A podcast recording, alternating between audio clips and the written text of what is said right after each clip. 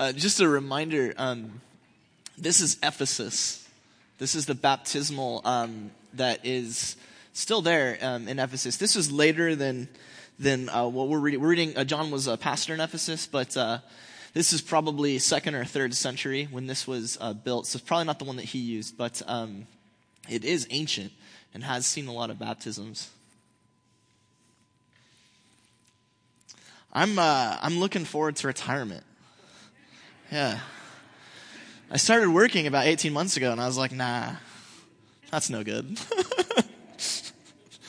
and, uh, but, but, but I, I, know, I know how it works. Um, I'm supposed to, uh, really like, you know, work hard right now. You know, be, be bold, be risky, get out of my comfort zone, do, uh, incredible things right now. And if I do, then that's going to pay off at some point.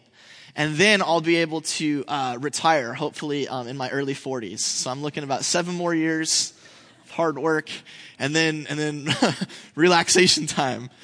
Uh, and and so uh, what? And this is kind of a cultural script. Obviously not 40 years old, but usually it's more in the 60s and 70s nowadays. But uh, really, the, the, the, cultural script is you get out of your comfort zone now, um, so that you can have an amazing comfort zone later right? Uh, and, and, and we, we have a vision, all of us probably have a, a dream or a vision of what retirement might or should look like. Um, I, I, I don't know. I'm not sure exactly what mine would entail. Probably not doing anything would be a big part of it. and, uh, and video games would be, would be there too. Oh, and family, of course, of course, family. Uh, but I have, a, I have a vision of what it might look like to really get into my comfort zone. And I know based on the cultural script that we all live and we experience that in order to get there, um, I have to now um, really kind of get outside of my comfort zone, do things that are risky, do things that are bold, be energetic, be engaged. And if I do that, if I do that, then there's a good solid chance that I'll be able to really have the comfort zone that, let's be honest, I deserve.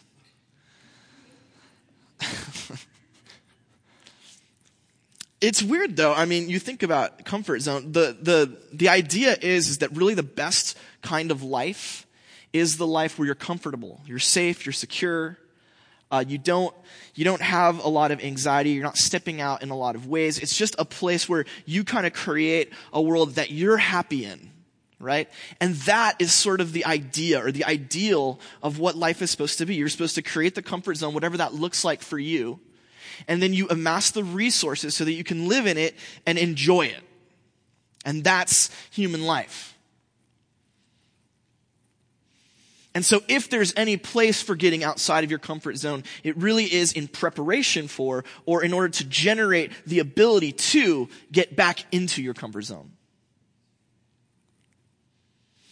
The question that's going to animate us today is, is there any other reason? And specifically a theological reason is there any reason to get out of your comfort zone? Is there any reason to live in risk? Is there any reason to live in places of, of anxiety, in places of uh, uncertainty? That's going to be in the back of your minds. I just want you to hold that in the back of your minds as we journey through the text today. We're still in First John. Uh, we're about to wrap it up. Um, we're, this is the end of chapter 4. Chapter 5 will go pretty quick. So we're near the end of First John. And, and, and today, I think John's going to give a really profound answer to that question. So hold that in, your, in, your, in, your, uh, in the back of your mind as we engage uh, the text today. This is 1 John 4 20 to 21. If a person says, I love God, and hates his brother, he's a liar. Look, anyone who does not love the brother he has seen is not going to be able to love the God he has not seen. This is the command we have from God that the person who loves God must love his brother too. Just to, the, the very first thing I just want to throw out, and this is sort of like just, just to take home with you. There, I, I don't know if you've met any of these people, but there are some people out there who, um, they've got God figured out. It's like them and God and they don't really need a community or a church. They kind of just have like a personal sort of spirituality, a personal faith, and that's good enough for them. And sometimes I've noticed these people uh, are usually very um, voluble in telling me all the things that I'm doing wrong in my spiritual walk, which is cool, and I appreciate that. Um, but what's so weird is if you're if you're like you know rolling solo with you and God, then it might actually be that you're completely wrong when you say that you love God. Because notice, notice the first thing. I love God and hates his brother. You, you, if there's anything that you have to say straight up, it's that anyone who genuinely claims to love God must be in a real, vibrant, actual community. Like you, you can't, there is no solo, I'm doing my spiritual thing and, you know, I'm meditating after I climb this mountain uh, and, and that's, you know, me and God, and I don't need anything else. No, no, no, no, no. If you think you love God, but you're actually not involved in some kind of community, straight up, we can just throw that out the uh, throw that out, out, out the window, and, and we can say, if someone comes at you and is saying, you're doing it wrong, and I've got it figured out, and they're not loving their, their, their brothers and sisters, you can just, thanks, but no thanks, uh, because I don't think you really have it figured out yet. That said, what does it mean to hate? You know, John uses this word a fair bit, hate and love, and he's, he, he kind of throws it out there. Um, and, and it, it's, it's a pretty powerful word. It, and I wonder if we really kind of get a sense for what it means. If I, can we cast our, our minds all the way back? Oh, by the way, all of the, um, texts are on the back of your note sheets. So if you want to follow them, uh, there you can, because we will bounce around a little bit. But if we, if we cast our minds back to the very beginning of First John, uh, it, it looks like this. This is what John begins his sermon with. He says, Jesus' life was made visible, and we saw and witnessed it, and now announced to you the eternal life that was with the Father and has been revealed to us. We're announcing what we have seen and heard to you so that you might have union with God or union with us. For indeed our union is with the Father and his Son, Jesus Christ. We write these things that our joy may be made complete. That's the, uh, the union there is koinonia. It typically gets translated fellowship or camaraderie, something like that. But you, no one, we don't do camaraderie with God. God's not our buddy. God is somebody, uh, that's, that's far beyond. And there's a, there's a, a serious, and, an in, there's a, a an, a, a, profound intimacy that can take place when we begin living as God lives, living with others. And that intimacy is not only with uh, the Father and the Son, it's also with each other. And so translate union. This is like the, the ultimate example of what human life is supposed to be. It is union with God in love and union with each other in love. And so the whole thing that we've been talking about for, you know, eight months now has been about how to seize and, and, and internalize that eternal life, that union. Because that union is so important, when John talks about hate, when he talks about hate, he's talking about fracturing that union. He's talking about it splitting up and breaking apart. For John, hate means division. This is the first thing in your note sheets. And I'd like to, to remind you a little bit about the, uh, the context. John's, uh, he, this, he, he's near the end of his life, probably. This is probably before he is exiled to Patmos. He might actually have been there and come back. We don't know. But we do know that John was, was older. Um, he, he's a part of a church that was probably founded by Paul uh, earlier. John's seen a lot of people die. He's seen a lot of apostles and disciples, people who knew Jesus, be faithful and then get martyred. John has seen uh, a lot of stuff coming and going. And what's, what's worse is that he's seen in, in just the past few years, after all these people, people like James and Peter and probably Paul have given their lives for the faith, he's seen other people come in, people who didn't know Jesus at all, and they have been fracturing and breaking up the church. John has just been through, and his congregation has just been through a whole bunch of church splits. Probably more than one. And what he's recognized is he's recognized that there is nothing worse in this life. There's nothing worse in our spiritual life than having division, having breaking apart of those that God's put together in the church. And there's nothing you can do that's worse in John's mind right now. I mean, there are things that are worse, but one of the worst things you can do is divide or abandon this community. Instead, you need to be engaged with this community, loving this community in action and truth, he says. To walk away, to lead people astray, to split it up, that is the ultimate example of hatred. The opposite of the union with God. But what does brother mean? So we talk about hate. Hate's division. What about his brother? You know, in the ancient world, uh, it, it, especially in the early church, it, things were very different. Um, well, so when you when you were, went to like church in the ancient world, um, and, and, not Christian church, but any of the churches, they sometimes get called mystery cults. It was very interesting. You would walk in and you would join probably a, it was kind of like a club almost of people who were exactly like you right?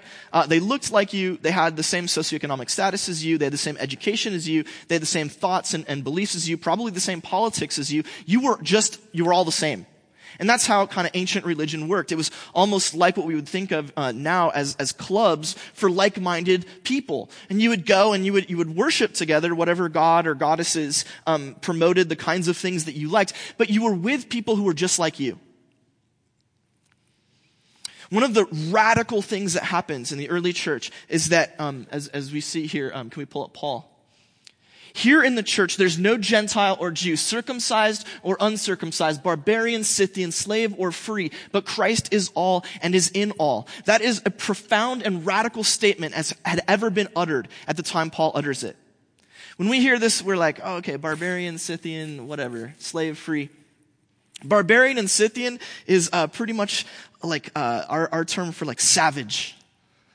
Uh, Paul's experience um, in the church is that, that people from the outer regions of the empire, people with no education, basically looked at from the Roman perspective as feral human beings. Human beings without any self-control, any um, ability to think or reason. They have been smack dab put in the middle of this community, along with people who have the long history of Jewish religion, along with people who are slaves and freed people. There are people who are literally sitting in the pews and, and on, on Sunday or whatever day they're worshiping, they call each other brother and sister. And when they walk out of the church, they go back to being master and slave. Imagine how radical that must have been to think about the fact that the, pre- the people you were with were as far from you, as different from you as you can possibly be in this life. It's, uh, it, I think Dr. Martin Luther King uh, Jr. said um, something to the effect of uh, the saddest thing is that the most segregated day in the United States during the week is Sunday he was pointing out the fact that um, it's, it's crazy how the Christian church um, in North America, especially, but really wherever it, goes, it, it so quickly tends to become a club of like minded people. People who are so similar and so easy to get along with and how radically different that is from the way the church was when it was uh, circumcised and uncircumcised barbarians, Scythian slaves, and free. Uh, elsewhere, Paul um, in Ephesians says male or female. There's this huge difference between uh, men and women, and yet somehow they're, they're brought together as one in the church. Every line is crossed. Every barrier is broken down in the blood of Christ all of us are put on the same playing field and made one, made one people. And yet our natural tendency, our natural tendency is to think of my brother and my sister as people who are just like me. Scott's not here. He's uh, teaching the, the, kids in, in youth group. I like Scott. Um, I mean, he's kind of a jerk, but I really like him. And uh, we get, takes one to know one, okay? I'm not, if he were here, I'd say the same thing. Uh, but the thing, what's so funny about Scott and I, we've known each other for 30 years. Like 30 years. I, I, I can't, outside of my blood family, I don't know anybody that I'm just as comfortable with, except maybe his brother Jeff. Like people that I have been close to for so long. In fact, I, if we really tried, I bet Scott and I could finish each other's sentences. It's one of those things, right? That's what I like to think of when I think of my brother in Christ. Scott, my buddy, my paisano. Is that a thing? Is that a word? Italian? Uh, my, my, my, my close friend who's, who's, we're so similar and, and we have the same sense of humor, which is probably really bad. And, uh, and, and every, we, we, oh, two peas in a pod, Tom and Scott. And yet, um, this is the next, next thing in your note sheets. In the early church, brothers and sisters began as strangers and aliens, people as far apart as you could possibly be. The only time I've experienced anything like it, uh, two times. Uh, the first time was uh, the first Sunday I went to uh, church in college. I was in uh, North Carolina, and I didn't have a car, and uh, neither did any of my friends. So um, Mark and Dave and I, we walked to the nearest church and it was a, um, a black Pentecostal church. and it was trip. I was like, oh, all right, this is, t- I, wow. I had no idea that the church could be this much fun. I thought we were supposed to be bored. like, wow. And, and, and, it was really cool. Um, you know, they, oh, they were so sweet. And, uh, they brought us in and they were like, and we were, so it was a little bit uncomfortable because I didn't really know how to worship in that sort of environment. Uh, Mark was a little better because he was from the South. Uh, but Dave and I were like, oh, Dave was a wasp, you know, from Connecticut. I'm from, we're like, oh, this is so, we don't know what to do.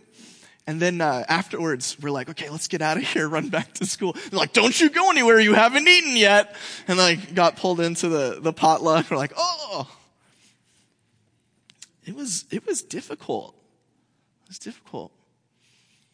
Uh, when I was living in Japan, uh, my, uh, my church was, I've told you before, was a missionary Baptist church. Me and 12 old Japanese farmers. Uh, the most awkward meal, meals of my life where once a week, uh, once a month they had um, supper to, or uh, lunch after church. And uh, I never knew which week it was going to be because it was all done in Japanese. On I can't. I, I was able to speak and listen to Japanese. I couldn't read it, so the emails were just garbage to me. I was like, Ooh. so I'd show up and uh, it, well, it's it's lunchtime. It's lunch week. Okay, here we go. And so I'm sitting there and uh, and and these these grizzled old Japanese farmers, um, as far apart from me as you could possibly be in terms of background. In fact, they actually spoke with like a really deep. It was kind of like when you go to the South and people are like, hey, "How you doing? You going into the mountain?" And you're like, "Oh, I'm speaking English. Could you try that again?" nice, sweet they, they had the same kind of Japanese. And so I was, so even, I mean, I'm, I wasn't that good at Japanese anyway, so I'm sitting there like, try, I can't understand a word they're saying, like, hey, Tom. I'm like, oh, pass the beans, I guess. Like, I don't know. It was a really, really uncomfortable experience. I hated, hated potluck Sunday because I was going to have to talk to these people. What they ended up doing is because they realized we were never going to get over the communication barrier. Uh, what they would do is um, they would all bring weird things that a barbarian like myself would hate to eat, and then we would have a game where they would make me eat it. So, to show their love, you know. Like, oh, is that raw horse flesh? By all means. Yes. No, that's great. It's funny though, we actually did uh, begin to uh, make connections and, and, and really did come to feel a little bit like family, as, as much as that was possible for a place that was so, I mean, it was 45 minutes from where I lived. Um, but that's, that's kind of what church is. It's strangers. People from radically different backgrounds uh, coming together and finding a way to become close. Uh, let's go back to the text. We've done hate, we've done brothers. And listen to this anyone who does not love the brother he has seen is not going to be able to love the God he has not seen. It's really important. I mean, depending on which translation, you might not get that is not going to be able, but that is literally what the Greek says. You are not going to be able to love the God that you've not seen if, if you're not able to love the brother or the sister you do see on a regular basis. And you've got to wonder, why is that the case? What is it about um, loving the brother or the sister that somehow makes it possible to love God? Is there some kind of connection there? Well, there's one other place um, where John talks about God never having been seen. It's in the Gospel, um, John 118. John's writing uh, like editorially here. He's just talked about John the Baptist. And then he says, No one has ever seen God, but the one and only Son, who is himself God and is in closest relationship with the Father, has made him known. No one's ever seen God. And yet we have seen the Son. God has revealed himself in Jesus Christ. Think about what this means. Uh, the first thing, uh, St. Thomas Aquinas, awesome, awesome theologian. He once said something like this. He said, um, whatever likeness we have with God, God is infinitely unlike us. Whatever similarity we have, God is infinitely dissimilar to us. And so the thinking is something like this. Well, uh, God is, or we can love people, and that might be something that we share with God. But God's love is infinitely more pure, infinitely more giving. And so God is infinitely different in his love right? No matter how much we're like God, God is so far beyond us, so up there, so far away that we, we really don't have access to Him. We, we can sort of get an image or ideas, possibly, but God is radically alien to us. It would take a tremendous trip for us to get from where we are to where God is. He's in heaven, we're on earth. He's spirit, we're flesh. He's perfect, we're imperfect. He is just and we are unjust. He is all of these things, and it is absolutely beyond our ability to know or understand.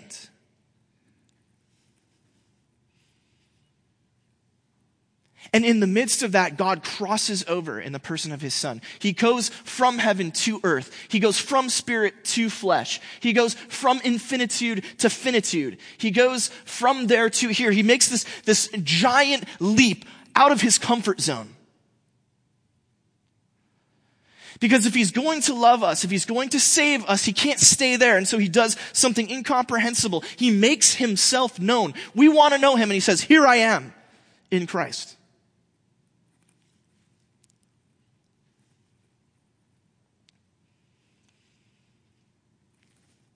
That, that, that action, that movement of God from there to here is fundamentally who he is.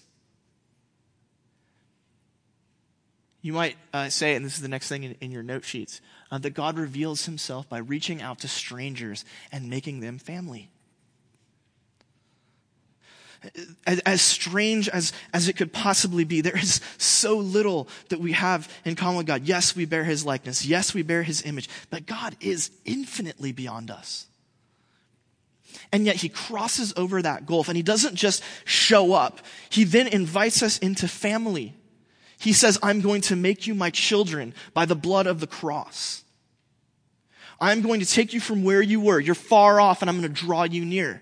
You're in a far country. We're going to come and live in the same time zone. I am going to take you from where you are and make you mine. And it doesn't matter how far out of my comfort zone I have to go.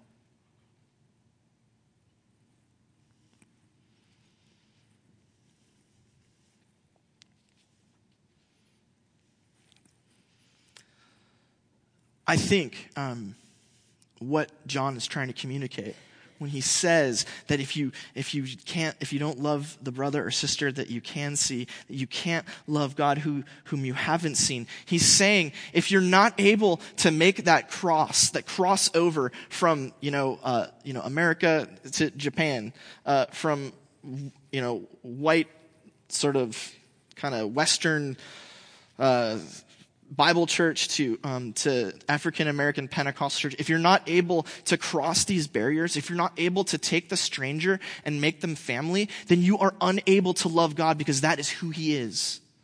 That is what He did to love you.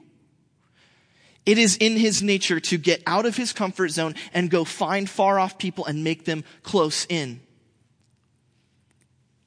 The person who loves God must love his brother too. I, um, this is hard to get in, uh, in English because uh, there's no must in the Greek. Um, but it, it kind of sounds like in the Greek, it sounds a little bit like uh, the person who loves God um, is also loving his brother. It's like the two are, are somehow conjoined. Um, this is the best I could do to keep the syntax, but the feel of it, the feel of it is like, is like, uh, when you're loving the brother or sister, when you're making that stranger family, that action, that attitude is what it is to love God. Who misses dating? Anybody, who, we have some people who are dating. Hello. Yeah. In high school, it was like, I mean, I, I, was focused on getting to college. In college, I was like, what? Girls? This is awesome. And, uh, but why don't they like me? I'm great, right? Uh, and, but really, I, I, feel like I started to come into my own, um, in, in Japan and then, uh, in grad school. Um, and so at first it was really exciting. Oh, wow. Someone that's a girl likes me. This is rad. And then I realized dating is the worst thing in the world. It is horrible. There's, okay, there's a lot of things I love about being married, but one of them is that we don't have to date anymore. Now, no, okay, we do go out on dates, but it's different. It's not the same. Uh, it's, it's a different experience now. Um, I mean, do you remember, or some of you are, you know, in the middle of it, I guess, but like you're, there's that nervous, like, so, do you like me? Uh, do I like you? What happens if we have dinner together? Is that making a commitment? How much commitment are we getting through? Do, what are, what are, who are you? What are you like? do I really want to be spending more time with you, or is this just kind of, I mean, it is an absolute disaster. I, I, I, look back and I'm like, I don't know how we did that. Like, gosh, it was like you're constantly living in this, what they, they call it a liminal space. It's a space where anything could happen. It's like you you have no idea the kind of you know, life that you're about to enter into. It's like eh, eh, you could, you're, you're in a place of risk. You're in a place of possibility. You're also in a place of tremendous vulnerability and, and the potential for, for rejection and pain. And it's like, and you're doing all of these things. And, and if you're a Christian, you know, you're, you're even trying to like be holy with your, with physical stuff as well, which is even more crazy because your hormones are raging. I mean, it is the worst time that you will ever experience in your life. Ryan Gates, put a ring on it, man. I mean, just, yeah, I'm kidding. I'm kidding. But seriously. but think about that, that experience. Um, you're, you're with this person who is honestly utterly alien. You know, you're, you're a dude, she's not, vice versa. And, and you're trying to, you're trying to overcome this distance between you. And at the same time, you're worried about what, what might happen if you do. It's like you want to, but it's, it's scary and there's a lot of, a lot of potential for mishap and for, for danger if you do. And really, if you think about what you're actually doing, you're, you're, you're looking at a stranger, an alien, and you're like, I want to make you a part of my family. Like literally, that's what you're doing. You're taking somebody who is way weird and different from you, and you're saying, I want us to be family together. I want us to be together forever. Maybe. I mean, that's why we're dating. Got to figure it out. You know, we got to. It's like when dogs meet each other and they're like sniffing. They're like, nope, nope, no, it's not going to work. It's one of those things. That's, what? That's, that's what they're doing. Maybe it's not. I don't know anything about animals, but that's my take. Uh, there, what you're doing is you're, you're, you're, deciding whether or not you can become family and you're, and you're taking a risk to see if that is where you belong together. That's what God did in Christ. He, he, he crossed over and said, want to go out? Like really? Um, I'm willing to, to, to overcome this distance between us. I'm willing to, to set all of the things that make us different aside, and I want you to think about becoming family with me. And that principally is what the church is. It's, it's, it's taking people who are strangers and aliens and, and throwing them together, barbarians and Scythians and slaves and free, and saying, let's do life together. Let's be family together. And that experience of crossing over the, that liminal space, the space of fear, the space of anxiety, the space of hope, the space of possibility that, that you experience every time you, you, you cross over to someone that you don't know who's different and strange to you and you, and you try to bring them in. That experience right there is the love of God. That is you loving God. That is you experiencing what God experienced when He came to us. That is you experiencing what it is to take the risk and the vulnerability to, to be like Him. If you say, I love God, but ah, those strangers and weirdos and brothers and sisters, I don't need that. You're a liar because you've no idea what the love of God is like.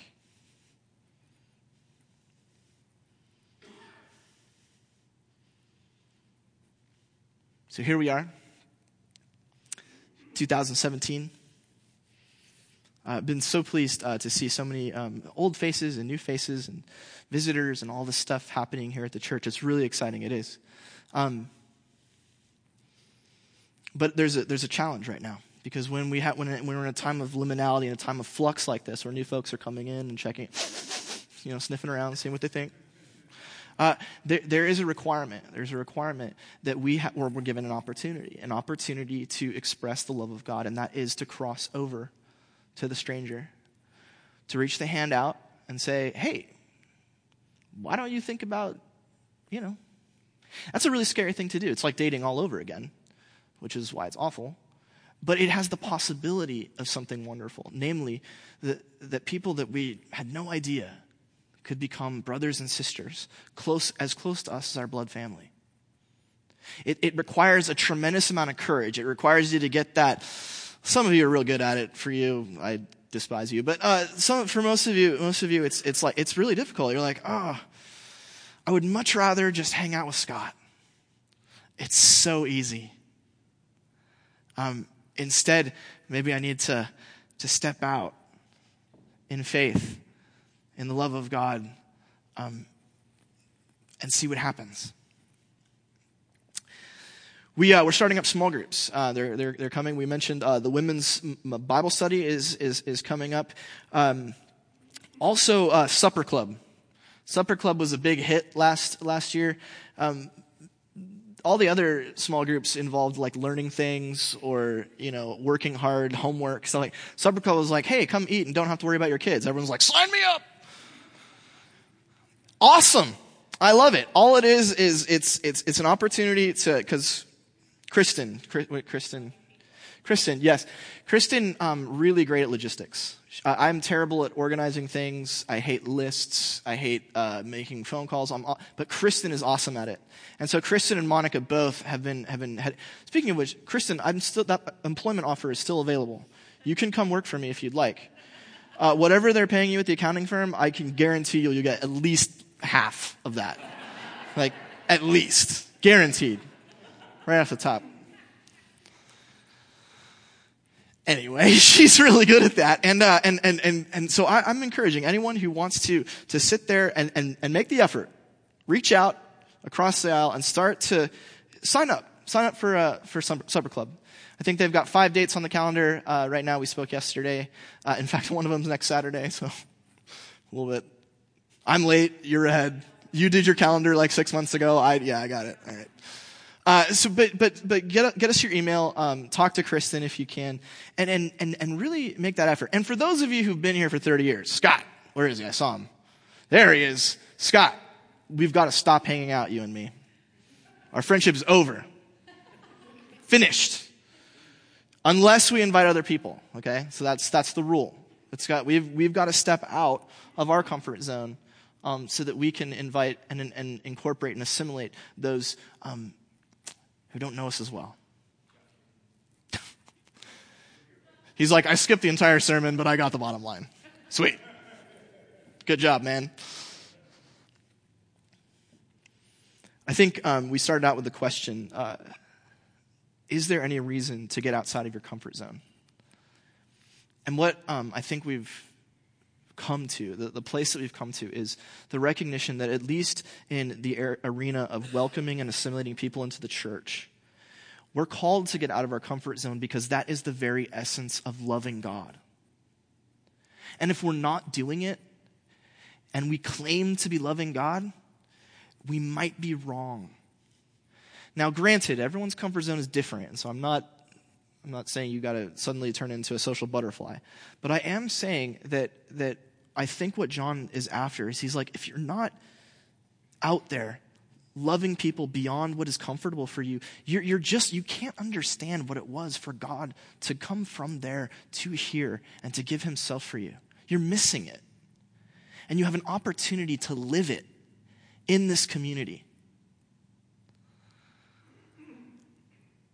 Anyone who says, I love God, must love a brother or sister too. Let's pray.